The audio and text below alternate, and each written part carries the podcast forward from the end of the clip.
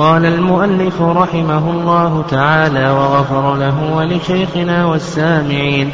فصل ويقبل قول المودع في ردها إلى ربها أو غيره بإذنه وتلفها وعدم التفريط فإن قال لم تودعني ثم ثبتت ببينة أو إقرار ثم ادعى ردا أو تلفا سابقين لجحوده لم يقبلا ولو ببينة بل في قوله ما لك عندي شيء ونحوه أو بعده بها وإن ادعى وارثه الرد منه أو من مورثه لم يقبل إلا ببينة وإن طلب أحد المودعين نصيبه من مكيل أو موزون ينقسم أخذه وللمستودع والمضارب والمرتهن والمستأجر مطالبة غاصب العين باب إحياء الموات وهي الأرض المنفكة عن الاختصاصات وملك معصوم فمن أحياها ملكها من مسلم وكافر بإذن الإمام وعدمه في دار الإسلام وغيرها والعنوة كغيرها ويملك بالإحياء ما قرب من عامل إن لم يتعلق بمصلحته ومن أحاط مواتا أو حفر فيه بئرا فوصل إلى الماء أو أجراه إليه من عين ونحوها أو حبسه عنه ليزرع فقد أحياه. تقدم لنا جملة من أحكام الوديعة وذكرنا تعريفها في اللغة والاصطلاح وحكمها وأنه يشترط فيها ما يشترط في الوكالة لأنها إنابة في الحفظ. وأيضا تقدم لنا من مسائلها أنه يجب على المودع أن يحفظ الوديعة في حرز مثلها. لأنه مأمور بأدائها ولا يمكن أن يؤديها إلا إذا حفظها في حرز مثلها. وتقدم لنا أيضا من مسائل الوديعة ما إذا عين المودع حرزا فخالف المودع وأن هذا ينقسم إلى ثلاثة أقسام. وأيضا تقدم لنا فيما إذا حصل خوف أو سفر وكيف يتصرف المودع مع الوديعة وهل للمودع أن يودع الوديعة عند من يحفظ مال ربها أو عند من يحفظ ماله كوكيله والموظف عنده وزوجته ونحو ذلك أو ليس له ذلك؟ هذا تقدم الكلام عليه. ثم قال المؤلف رحمه الله في درس اليوم قال ومن أودع دابة فركبها لغير نفعها أو ثوبا فلبسه أو دراهم فأخرجها من محرز ثم ردها أو رفع الختم ونحوه. هذه تقدم تكلمنا على شيء من هذه المسألة وقلنا بأن المودع إذا تصرف في الوديعة فإن هذا التصرف لا يخلو من أمرين. الأمر الأول أن يكون لمصلحة الوديعة فهذا لا ضمان عليه. فمثلا لو أنه ركب الدابة لكي يعرفها لكي يسقيها أو ركب السيارة مثلا لكي يحفظها في مكان يرى أنه أحرز إلى آخره أو أخرج الثوب خشية خشية خشية أو خشي عليه من العث ونحو ذلك فهذا لا ضمان عليه لأنه محسن ومع المحسن من سبيل. القسم الثاني أن يكون التصرف لا لمصلحة الوديعة كما لو ركب السيارة لمصلحته هو ليعمل عليها عملا أو لبس الثوب إلى آخره لكي ينتفع به هو إلى آخره. ف فتلف هذا هذه الوديعة. فإنه يضمن لأنه تعدى. لكن لو أنه رد الوديعة إلى الحرز فهل يعود ائتمانه مرة أخرى أو نقول لا بد من عقد جديد؟ المشهور من المذهب وكذلك أيضا نعم المشهور من المذهب مذهب الشافعية أنه لا يعود ائتمانه لا بد من عقد جديد. وعلى هذا يجب عليه أن يبادر برد الوديعة إلى مالكها. إما أن يعقد عقدا جديدا أو أنه يبادر برد الوديعة إلى مالكها. ولو تلفت فإنه يكون ضامنا. والعلة في ذلك أنه زال ائتمانه أنه لما تصرف هذا التصرف فإن ائتمانه زال. الرأي الثاني رأي أبي حنيفة كذلك أيضا هو قول المالكية أنه لا يضمن إذا ردها إلى حرزها وتاب من هذا التعدي ثم بعد ذلك تلفت أنه لا ضمان عليه. لزوال التعدي لأنه لما ردها إلى حرزها زال تعدي وحينئذ يزول الضمان. نعم. قال المؤلف رحمه الله تعالى أو خلطها بغير متميز فضاع الكل ضمن إذا خلط الوديعة بغيرها. فإن هذا لا يخلو من أمرين. الأمر الأول أن يخلطها بشيء غير متميز كما لو خلط الزيت بزيت مثله أو خلط الدراهم بدراهم مثلها إلى آخره. يعني خلطها بشيء لا تتميز معه. قال المؤلف رحمه الله فضاع الكل ضمن الوديعة. لماذا؟ لأنه تعدى بالخلط. لأنه تعدى بالخلط. طيب إذا خلط الزيت بزيت مثله مثلا أو خلط البر ببر مثله أو الشعير بشعير ونحو ذلك كالرز برز ونحو ذلك إذا ضاع الجميع فإنه يضمن. المودع. لو ضاع البعض فإنه يضمن أيضا ما ضاع لأنه تعدى بالخلط. لكن لو لم يضع خلط الزيت الآن بزيت مثله إلى آخره. فهل يكونان شريكان؟ المودع والمودع. أو نقول بأن المودع يضمن هذا الزيت. يعني يضمن هذا الزيت. أكثر أهل العلم يعني أكثر العلماء أنه إذا خلط الوديعة بشيء لا يتميز به كزيت بزيت. فإن المودع يضمن للمودع وديعته ويكون الجميع يكون الجميع الوديعة وما خلط معها يكون لمن؟ للمودع يضمن للمودع وديعته ويكون الجميع للمودع فمثلا إذا خلط زيتا بزيت والزيت الذي هو الوديعة يساوي صاعا فيضمن المودع للمودع صاعا من زيت ويكون جميع الجميع يكون له يعني الوديعة وما خلط مع الوديعة. هذا ما عليه جماهير العلماء رحمهم الله تعالى. هذا ما عليه جماهير العلماء رحمهم الله تعالى. والرأي الثاني أنه إذا خلطه بجنس مثله أنهما يكونان شريكان. يكونان شريكان. مثلا خلط البر ببر يكونان شريكان بقدر ملكيهما فهذا مثلا له صاع وهذا له صاع. يكون هذا له النصف وهذا له النصف إلى آخره.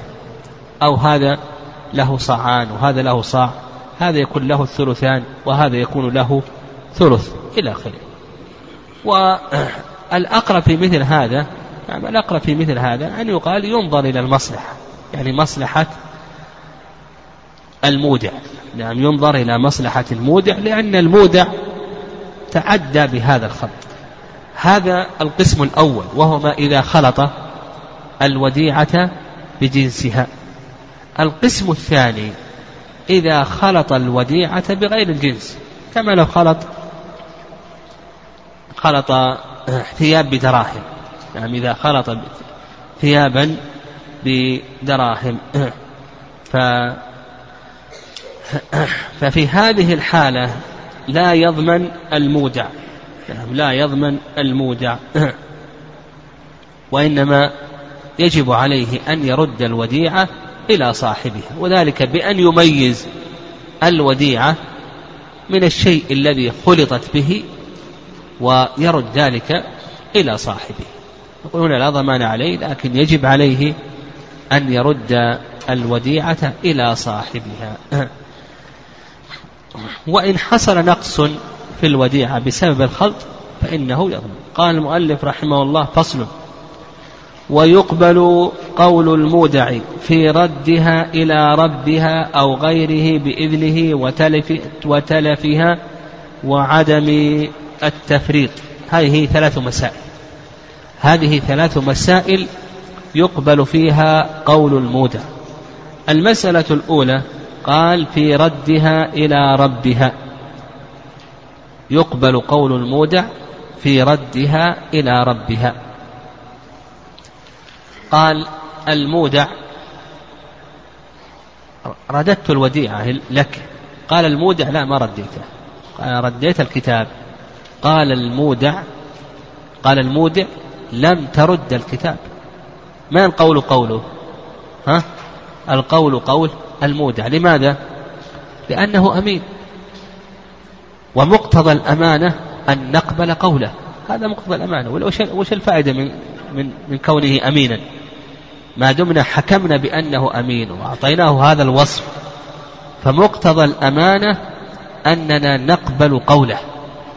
فإذا قال رددت الوديعة نقول نقبل قوله في رد الوديعة. القول قوله قال في ردها إلى ربها أو غيره بإذنه. أيضا قال أنا رديت الوديعة إلى زيد. أعطيت الوديعة زيدا. الكتاب أعطيته زيدا. أو السيارة أعطيت أعطيتها زيدا. قال المالك المودع لماذا أعطيتها زيدا؟ قال أنت أذنت لي. أنت الذي أمرتني بذلك. قال لا ما أمرتك. ها ما القول قوله؟ القول قول المودع لما تقدم أنه أمين. ما دام أنه أمين فإن القول قوله. طيب قال وتلفها قال المالك أعطني وديعة. أعطني الثوب أو الكتاب أو القلم. قال المودع تلفت. الوديعة تلفت احترقت أو مثلا سرقت أو إلى آخره. المؤمنة تلفت. ها؟ قال المالك لم تتلف. ما القول قوله؟ نقول بأن القول قول المودع. لماذا؟ لأنه أمين لما تقدم. اللهم إلا إذا ادعى التلف بأمر ظاهر. لا يخفى فهنا يكلف البين مثل لو قال حصل حريق. حصل حريق بالبيت. هنا نقول ائت بالبينة على وجود الحريق لأن مثل هذا هذا الأمر لا يخفى. فلا بد أن تأتي بالبينة. قال وعدم التفريط. هذه المسألة الثالثة. قال قال المودع قال تلف الكتاب. قال المودع المالك أنت فرطت؟ أنت لم تحفظ الكتاب في حرزه. قال لا أنا حفظته في حرزه. في حرز مثله. قال لا ما القول قوله؟ ها؟ نقول بأن القول قول المودع قال رحمه الله فإن قال لم تودعني ثم ثبتت ببينة أو إقرار ثم ادعى ردا أو تلفا سابقين لجحوده لم يقبل ولو ببينة بل في قوله ما لك عندي شيء ونحوه أو بعده بها. أو بعده بها. هذه ثلاث مسائل. المسألة الأولى قال قال المودع أنت ما أودع المالك قال أعطني الوديعة. قال المودع أنت ما أودعتني ما أودعتني ها؟ المالك أحضر بين على أنه أودعه. ها؟ وأولا المودع وش يقول؟ قال ما أودعتني. ينكر ماذا؟ ينكر الوديعة المالك أتى بالبينة على أنه أودعه. أودعه الكتاب. لما أن المالك أحضر البينة قال المودع أنا رددت الوديعة عليك. قال سابقين لجحودي. الكلام هذا يوم الأحد يوم الأحد قال ما أودعتني. يوم الاثنين أتى بالمال المالك أتى بالبينة وثبت الوديعة. يوم الثلاثة أو يوم الاثنين قال المودع أنا رديت عليك يوم السبت. أنا راد عليك يوم السبت. أنا قلت يوم الأحد ما ودعتني لأني راد عليك يوم السبت. ها؟ هل يقبل قوله؟ قال لك ادعى ردا أو تلفا سابقين لجحود لم يقبل ولو ببينة. حتى لو أحضر بينة. وقال أنا رديت يوم السبت أو أنها تلفت يوم السبت. يقول لا يقبل قوله لماذا؟ لأن حتى لو أحضر بينة. لماذا؟ لأنه مكذب للبينة أنت كيف تقول ما ودعتني ثم تأتي ببينة تشهد على أنك رادة يوم السبت؟ وأنت أصلا تنكر الوديعة. فأنت تنكر ماذا؟ تكذب البينة. أنت أصلا تكذب البينة. ولهذا قال لك المؤلف رحمه الله لا يقبل قوله ولو ببينة. لماذا؟ لأنه يكذب نفسه ويكذب البينة. فلا نقبل قوله ولا نقبل قول البينة. واضح؟ يعني أعيد الصورة. يوم الأحد قال أعطني الوديعة المالك قال ما أودعتني. يوم الاثنين أتى المالك ببينة تشهد على أنه أودعه. واضح؟ قال آه، المودع نعم أنت أودعتني لكنه لكني راده يوم السبت رديت عليك يوم السبت. ها؟ هل نقبل قوله ذلك أو ما نقبل؟ ما نقبل قوله لماذا؟ ما نقبل قوله بالرد.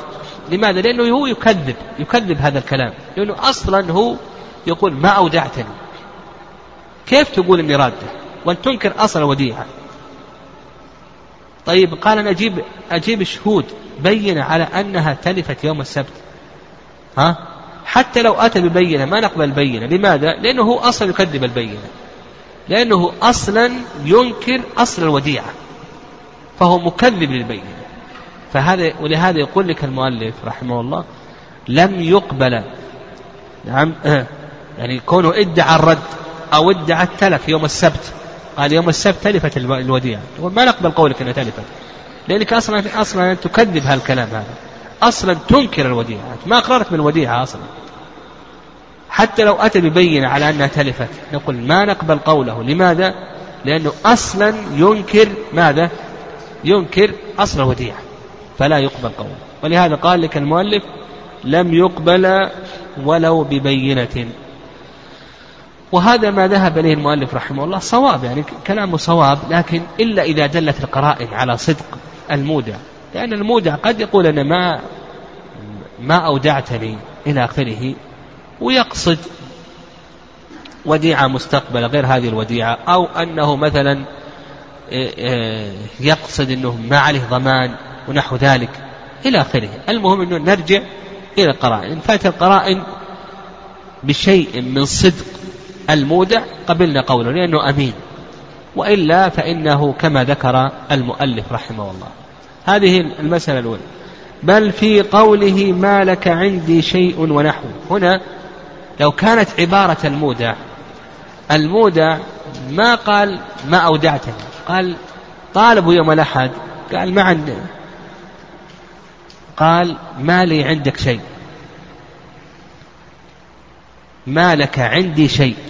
وما أنكر وديعة هنا. واضح؟ يوم الاثنين المالك أثبت الوديعة بالبينة. يو يو المودع قال بأني رديت عليك يوم السبت. ها؟ نقبل هنا قوله أو ما نقبل قوله؟ نقبل قوله لأن قوله ما لك عندي شيء. هل يكذب ادعاء الرد أو لا يكذب ادعاء الرد؟ ما يكذب ادعاء الرد هو صادق ما لك عندي شيء. وما أنكر الوديعة. بخلاف الصورة الأولى الصورة الأولى يكذب لأنه أنكر أصل الوديعة أنكر فيه وديعة. لكن هنا ما أنكر وديعة يعترف أن فيه وديعة. لكن يقول مالك عندي شيء لأنها تلفت أو لأني رددتها عليك. لأني لأنها تلفت أو لأنني رددتها عليك. قال المؤلف رحمه الله أو بعده بها أو بعده بها. يعني ادعى الرد أو التلف بعد الجحود يقبل بالبينة. الصورة هذه المسألة الثالثة طالبه ب طالبه بالبي بالوديعة يوم الأحد. طالبه بالوديعة يوم الأحد. ثم قال ما أودعتني. قال ما أودعتني. ثبتت الوديعة بالبينة. المالك أثبت الوديعة بالبينة. طيب. المودع أثبت أنه رد الوديعة بعد الأحد بعد يوم الأحد بعد الجحود. الجحود حصل متى؟ يوم الأحد. أثبت أنه رد الوديعة بعد الأحد أو أن الوديعة تلفت بعد الأحد. قال بأنها تلفت يوم الاثنين. أو أنني رددتها عليك يوم الاثنين. فيقول المؤلف رحمه الله نقبل قوله بالبينة. نقبل قوله أنه ردها يوم الاثنين أو أنها تلفت يوم الاثنين. فهنا يقول نقبل قوله بالبينة. ولهذا قال المؤلف رحمه الله أو يعني إذا ادعى الرد أو التلف بعده أي بعد جحوده بالبينة. يعني ثبتت بالبينة. لأن قوله لا ينافي ما شهدت به البينة ولا يكذبها. فقوله ما أودعتني هذا لا ينافي ما شهدت به البينة. البينة الآن تشهد بتلف هذه السلعة بتلف هذه السلعة يوم الاثنين أو برد هذه السلعة إلى مالكها يوم الاثنين. هذا ما ينافي قوله ما أودعتني. فأصبح عندنا المسائل هنا ثلاث مسائل. المسألة الأولى لا يقبل قوله ولو بالبينة إذا ادعى الرد أو التلف وكان هذا الرد أو التلف الذي يدعيه سابقا لجحوده لا نقبله ولو بالبينة. والمسألة الثانية إذا ما نفى الوديعة وإنما قال ما لك عندي شيء ونحو ذلك من هذا الكلام أو لا أضمن لك شيئا ونحو ذلك هذا يقبل قوله. المسألة الثالثة إذا ادعى الرد أو التلف بعد الجحود. بعد أن قال ما أودعتني ادعى أنه ردها أو أو أنها تلفت بعد أن جحدها. الجحد يوم الأحد وادعى الرد أو التلف يوم الاثنين فنقبل قوله بالرد أو التلف بالبينة عدم البينة ما نقبله. هنا نحتاج إلى البينة. لماذا؟ قبلناه بالبينة. لأنه لا يكذب البينة. فقوله هنا لا يكذب, لا يكذب البينة ولا ينافي ما شهدت به البينة قال المؤلف رحمه الله وإن ادعى وارثه الرد منه أو من مورثه لم يقبل إلا ببينة. وارثه يعني وارث المودع. المودع مات. جاء المالك المودع لورثة المودع. قال أعطوني الوديعة. قال الورثة رددنا الوديعة عليك. ها يقبل كلامهم في الرد أو لا يقبل كلامهم في الرد؟ نقول ما يقبل كلامهم في الرد. لماذا؟ لأن المالك ائتمن الميت ولم يأتمن الحي. ائتمن المودع لكن لم يأتمن وارثه. فهنا نقول بأنه لا يقبل قوله. فورثت المودع قالوا رددناها عليك.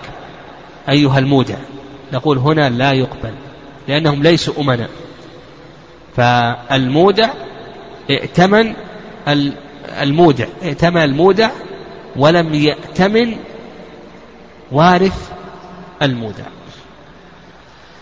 قال وارث أو ادعى وارثه الرد منه أو من مورثه. نعم ادعى من مورثه. من مورث. نعم من مورث المودع. يعني المودع لو أن المودع قال للمالك رددتها عليك. نقبل قوله ولا نقبل قوله؟ نقبل قوله. لكن لو أن المودع المالك مات وجاء وارثه وارث من؟ ها هنا وارث من؟ المودع.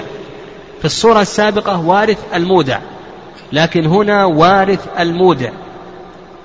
جاء وارث المودع وطلب الوديعة من المودع. فقال المودع رددتها عليك. ها؟ هل نقبل قوله أو لا نقبل قوله؟ يقول لك المؤلف لا يقبل قوله. فهو يقول لك نقبل قوله إذا ادعى الرد على من؟ ها؟ على المالك. لكن إذا ادعى الرد على وارث المالك المودع هنا لا نقبل قوله. لماذا؟ لأن وارث المودع لم يأتمنه الذي ائتمنه من هو؟ المودع هو الذي ائتمنه أما هنا لم يأتمنه فلا بد من البينة. والصواب الصواب في هذه المسألة أنه لا فرق. الصواب أنه لا فرق بين المودع أو وارث المودع في هذه الصورة وأن المودع أمين فإذا ادعى الرد من المودع أو الرد من مورث المودع فنقول في هذه الحالة الصواب أنه يقبل قوله. قال المؤلف رحمه الله تعالى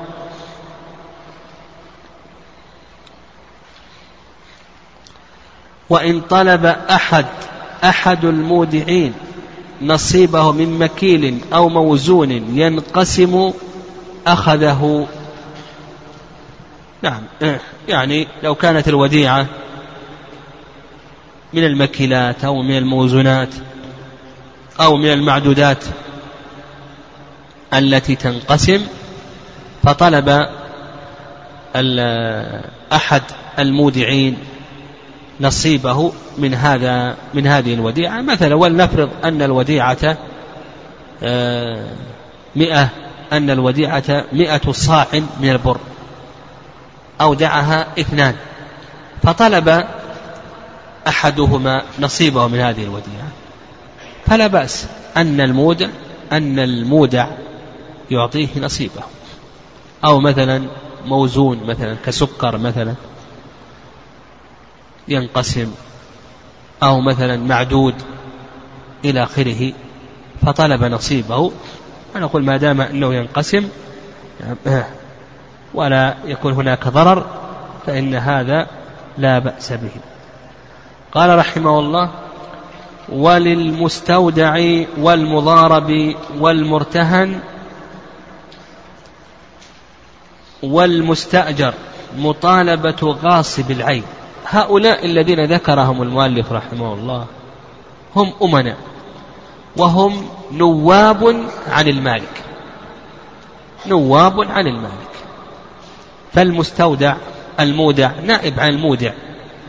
والمضارب نائب عن المالك والمرتهن نائب عن الراهن والمستأجر نائب عن المؤجر إلى آخره.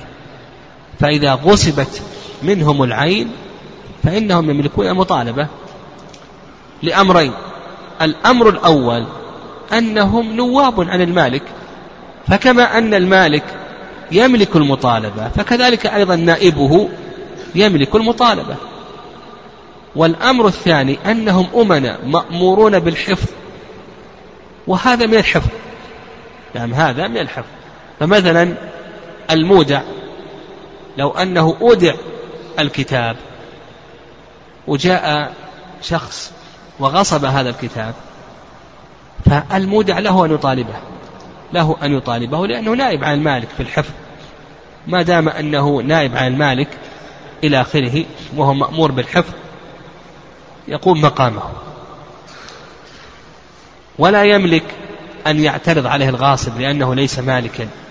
كذلك أيضا المستأجر لو استأجر السيارة ثم جاء شخص وغصب السيارة أو سرق السيارة أو نهبها ونحو ذلك ها؟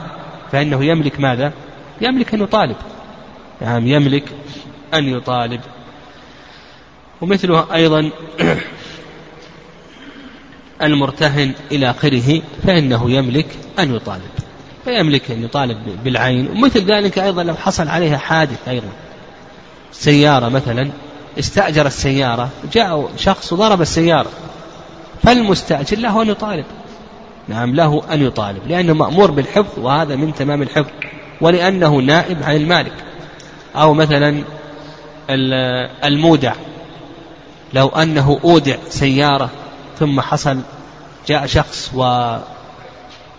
وضربها إلى آخره فنقول بأنه يملك يعني يملك المطالب قال المؤلف رحمه الله تعالى باب إحياء الموات وهي الأرض المنفكة عن الاختصاصات وملك معصوم.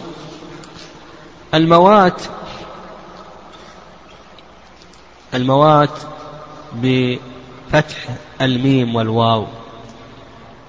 مشتقة من الموت أو مشتق من الموت وهو عدم الحياة. والإحياء جعل الحياة في شيء ميت.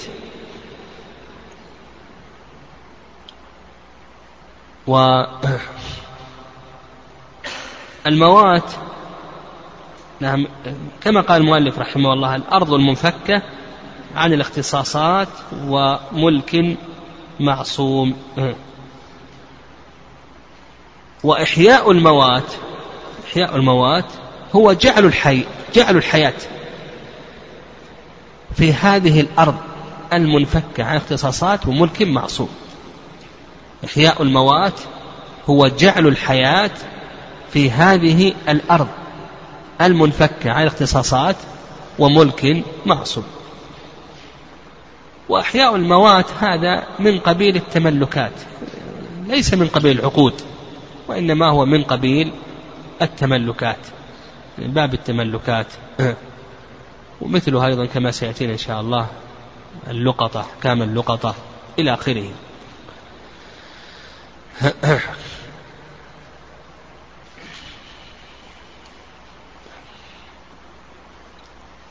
والأصل في إحياء الموات السنة والإجماع. فالعلماء رحمهم الله مجمعون على جواز إحياء الأرض الميتة. وكذلك أيضا السنة كما سيأتينا في حديث جابر رضي الله تعالى عنه أن النبي صلى الله عليه وسلم قال من أحيا أرضا ميتة فهي له. أو الإمام أحمد والترمذي صحه الترمذي ومثل أيضا حديث عائشة رضي الله تعالى عنها. قال المؤلف رحمه الله الأرض المنفكة عن الاختصاصات. قال وهي الأرض المنفكة عن الاختصاصات وملك معصوم. الاختصاصات يعني ما يختص ويرتفق به البلد. ما يختص ويرتفق به البلد. هذا المقصود بالاختصاصات مثل الطرق والأفنية ومسائل المياه ونحو ذلك والمعادن الظاهرة هذه ما تملك بالإحياء. هذه لا تملك بالإحياء. ما يختص البلد ويرتفق به البلد والناس إلى آخره هذا هذا المراد بالاختصاصات.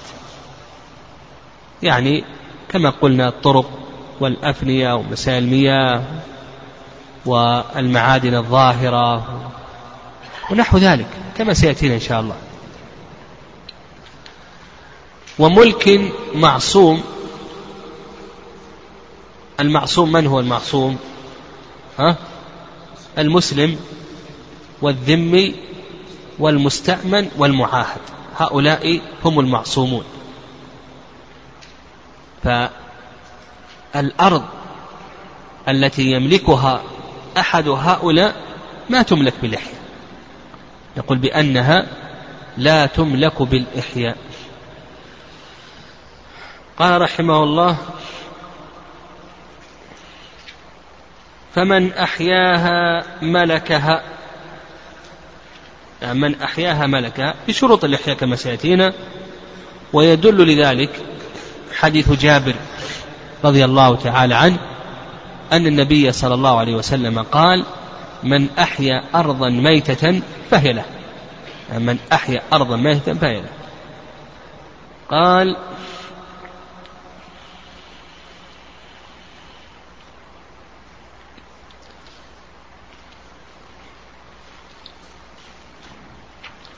قال رحمه الله من مسلم وكافر بإذن الإمام وعدله هذه بعض شروط الإحياء. الشرط الأول أن يكون المحيي مسلما. وعلى هذا لو أحيا الكافر أحيا الكافر في بلاد الإسلام فهل يملك الأرض بإحيائها أو لا يملك؟ المؤلف رحمه الله ماذا يقول؟ قال من مسلم وكافر. يعني أنه لا يشترط الإسلام. وعلى هذا فلو أن الكافر أحيا الأرض في بلاد الإسلام فإنه يملكها بالإحياء. وهذا ما عليه أكثر أهل العلم. هذا ما عليه أكثر أهل العلم. والرأي الثاني وبه قال الإمام مالك رحمه الله أن الذمي لا يملك في دار الإسلام. وإذا كان الذمي لا يملك فغيرهم باب أولى. أن الذمي لا يملك إذا أحيا في دار الإسلام. أما الجمهور فيستدلون بعموم الحديث. من أحيا أرضا ميتة فهي له. وهذا يشمل المسلم والكافر. وكذلك أيضا كما أن الكافر يباح له أن يتملك الاحتطاب والاحتشاش والصيد إلى آخره يباح له مثل هذه الأشياء فكذلك أيضا يباح له أن يتملك الأرض أن يحييها وإذا أحياها ملكها. نعم إذا أحياها ملكها. إذا ترتب على على ملكه محذور شرعي يلزم بإزالة الملك بالبيع ونحو ذلك. المؤمن يملك ما دام أنه أحيا. وكما تقدم رأي الإمام مالك رحمه الله أنه ليس له ذلك نعم ليس له ذلك. وقد جاء في ذلك حديث ضعيف. عادي الأرض لله ولرسوله ثم هي لكم بعد. نعم عادي الأرض لله ورسوله ثم هي لكم بعد. هذا رواه أبو عبيد والبيهقي لكنه غير ثابت لا يثبت. وعلى هذا الصواب في هذه المسألة أنه لا يشترط الإسلام وأن الإحياء يكون من الكافر ومن المسلم. فالكافر إذا أحيا فإنه يملك. يعني يملك كما أنه يملك الاحتطاب والاحتشاش إلى آخره. قال المؤلف رحمه الله بإذن الإمام وعدمه. نعم بإذن الإمام وعدمه. هل يشترط إذن الإمام أو أن إذن الإمام ليس شرطا؟ نعم هل يشترط إذن الإمام أو أن إذن الإمام ليس شرطا؟ المؤلف رحمه الله تعالى يرى أنه لا يشترط إذن الإمام. وهذا هو المذهب كذلك أيضا مذهب الشافعية أن إذن الإمام لا يشترط. ودليلهم على ذلك ما تقدم من الأدلة عموم الحديث حيث جابر من أحيا أرضا ميتة فهي له. ولأن هذا بمنزلة ماذا؟ الاحتطاب والاحتشاش والصيد ونحو ذلك. والرأي الثاني رأي بحنيفة أنه يشترط إذن الإمام. نعم يشترط إذن الإمام. وقد جاء في ذلك حديث ضعيف. نعم، حديث معاذ. ليس للمرء إلا ما طابت به نفس إمام نفس إمامه. ليس للمرء إلا ما طابت به نفس إمامه. وعند المالكية يقولون اشترط إذن الإمام في القريب دون البعيد. القريب من العمران دون البعيد. والذي يظهر والله أعلم أن إذن الإمام أنه ليس شرطا. يعني إلا إذا منع الإمام لمصلحة. يعني الإمام إذا منع من الإحياء لمصلحة لوجود الخلاف والنزاع والشقاق. كما يوجد اليوم إلى آخره. كل يدعي الإحياء كل إلى آخره. فإذا كان هناك مصلحة منع الإمام من ذلك فإن هذا سائغ طيب. قال المؤلف رحمه الله في دار الإسلام وغيرها.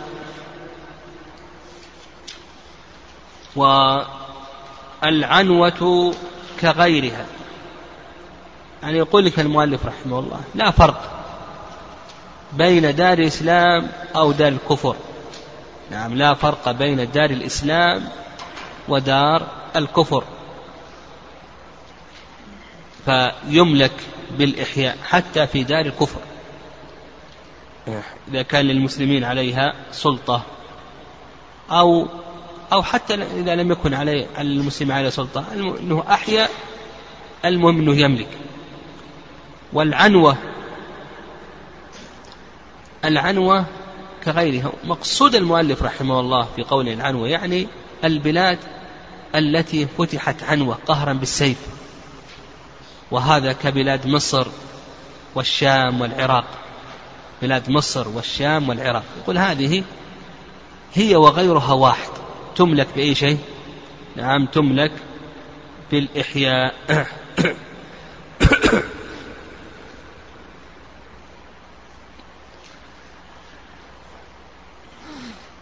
قال المؤلف رحمه الله ويملك بالإحياء ما قرب من عامر إن لم يتعلق بمصلحته. هذا الشرط الثالث. الشرط الثالث من شروط صحة الإحياء أن تكون هذه الأرض منفكة عن الاختصاصات. نعم هذه الأرض تكون منفكة عن الاختصاصات. فما يتعلق بمختصات البلد ومرافقه التي يحتاجها الناس هذه لا تملك بالإحياء. كما ذكرنا مثل المحتطبات المعادن الظاهرة كالملح ونحوه المسائل المياه الطرقات الأفنية ونحو ذلك هذه لا تملك بالإحياء. فيشترط ألا أن تكون منفكة اختصاصات الشرط الرابع أن تكون منفكة عن ملك معصوم. فإذا كانت هذه الأرض ملكا لمعصوم فإنها لا تملك بالإحياء.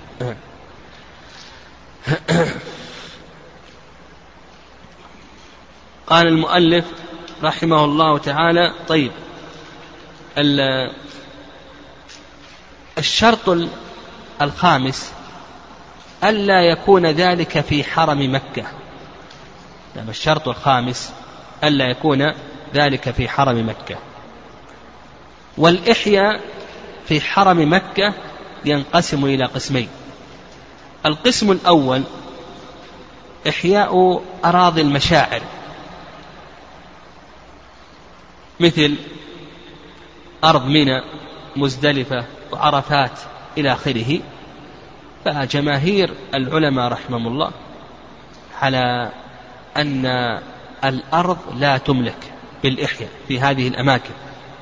في هذه الأماكن جماهير العلماء على أن الإحياء غير جائز وأن الأرض لا تملك بالإحياء في هذه الأماكن. لحديث عائشة رضي الله تعالى عنها أن النبي صلى الله عليه وسلم قيل له ألا نبني لك بيتا بمنى أو بناء يظللك من الشمس؟ ألا نبني لك بيتا بمنى أو بناء يظللك من الشمس؟ فقال النبي صلى الله عليه وسلم لا هو مناخ من سبق. يعني من سبق إليه هو أحق به ولأن هذه المشاعر بمنزلة المساجد. يعني بقع هذه المشاعر بمنزلة المساجد. بقع محصورة للعبادة بمنزلة المسجد. والمسجد لا يملك. فكذلك أيضا هذه البقع. القسم الثاني بقية حرم مكة. هل يملك بالإحياء أو لا يملك؟ للعلماء رحمهم الله تعالى في ذلك رأيان. الرأي الأول وهو رأي جمهور العلماء أنه يملك بالإحياء لعموم الأحاديث. والرأي الثاني وهو المذهب أنه لا يملك بالإحياء. نعم الرأي الثاني بقية حرم مكة أيضا المشهور من المذهب أنه لا لا يملك بالإحياء لقول الله عز وجل والمسجد الحرام الذي جعلناه الناس سواء العاكف فيه والباد والذي يظهر والله أعلم الذي يظهر والله أعلم هو رأي جمهور العلماء وأن بقية حرم مكة كسائر البلاد وأنها تملك بالإحياء. قال المؤلف رحمه الله ومن أحاط مواتا إلى آخره. هذا الشرط السادس.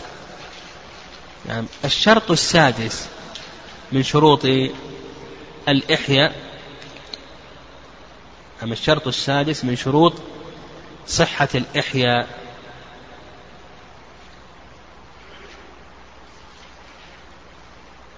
أن يحيي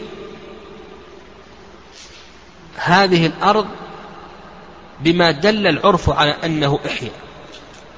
أن يحيي هذه الأرض بما دل العرف على أنه إحياء. نعم. فلا بد من أن يحييها بما يدل العرف على أنه إحياء. وهنا ذكر المؤلف رحمه الله يعني ما هو ضابط؟ يعني ما هو ضابط الإحياء؟ يعني ما هو ضابط الإحياء إلى آخره؟ الشارع أطلق ذلك. من أحيا أرضا ميتة فهي له. وما جاء مطلقا على لسان الشارع يرجع في ذلك إلى العرف في تقييده وضبطه. فنقول نرجع إلى العرف. فما دل العرف على أنه إحياء فهو إحياء هذا الضابط. وذكر المؤلف رحمه الله تعالى أمثلة. قال لك ومن أحاط مواتا من أحاط مواتا بمعنى أنه أدار حول هذا هذه الأرض حائطا منيعا بما جرت به العادة فقد أحياه. أو حفر بئرا فوصل إلى الماء فقد أحياه. أحيا هذه البئر.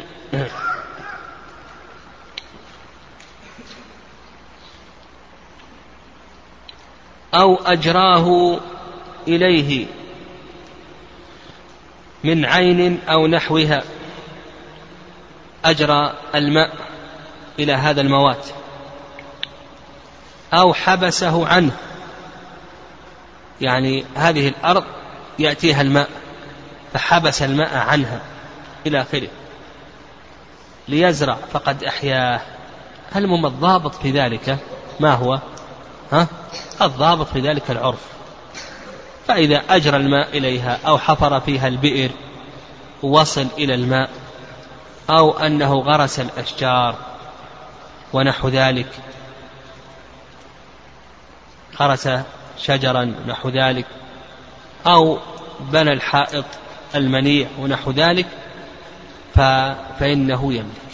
يعني فيكون حينئذ أحيا قال أو حفر بئرا فوصل إلى الماء أو أجراه إليه من عين أو نحوها أو حبسه عنه ليزرع فقد أحياه. ويملك حريم. ويملك حريم البئر العادية خمسين ذراعا من كل جانب. وحريم البدية نصفها العادية بمعنى القديمة. العادية بمعنى القديمة نسبة إلى عاد.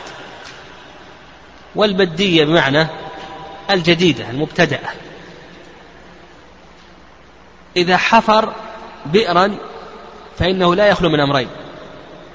إذا حفر بئرا لا يخلو من أمرين. الأمر الأول أن يحفر البئر لكي يزرع. فنقول ما وصل إليه الماء فإنه يملكه. حفر البئر لكي يزرع. ما مد الماء إليه. وزرع هذا كله له. هذا إذا كان ليزرع. القسم الثاني أن يحفر لأي شيء لكي يشرب لكي يسقي بهائمة. ونحو ذلك. فهنا لا بد لها من حريم البئر. يعني مكان يحيط بها لأنه ما يمكن ينتفع إلا إذا ملك ما حول البئر. وهذا الذي حول البئر يسمى ماذا؟ ها؟ حريم البئر. حريم ما يمكن ينتفع إلا إذا ملك ما حول البئر. وش يملك؟ قال لك إن كانت قديمة يملك خمسين ذراع. له. له خمسون ذراعا. لماذا له خمسون ذراع؟ لأنها حفرت مرتين. فله خمسة وعشرون ذراعا بالمرة الأولى وخمسة وعشرون ذراعا ها بالمرة الثانية. وإن كانت البئر ليست قديمة وجديدة إلى آخره جديدة فيملك ماذا؟ ها خمسة وعشرين ذراعا. وقد جاء في الحديث وضعيف لا يثبت السنة في حريم القليب العادي خمسون ذراعا والبد خمسة وعشرون ذراعا. لكن من حيث المعنى يعني من حيث المعنى أن البئر إذا كانت قديمة يملك ماذا؟ خمس خمسين لماذا؟ لأنها حفرت مرتين. وإن كانت جديدة فإنه يملك خمسة وعشرين لأنها حفرت مرة واحدة. وهذا ما ذهب إليه المؤلف رحمه الله تعالى. نعم هذا ما ذهب إليه. والرأي الثاني أنه يملك بقدر حاجته. نعم أنه يملك من ال... ما دام أنه آه، حفر يملك بقدر حاجته. قد يحتاج خمسين ذراع قد يحتاج أقل قد يحتاج أكثر إلى آخره. وهذا القول يظهر أنه هو الصواب أنه يملك. أنه يملك بقدر حاجته. ما دام أنه حفر لكي يشرب. أما إذا كان حفر لكي يزرع ويغرس ها وش يملك؟ ها بقدار ما يصل إليه الماء ويزرع. هذا بمقدار ما يصل إليه الماء ويزرع.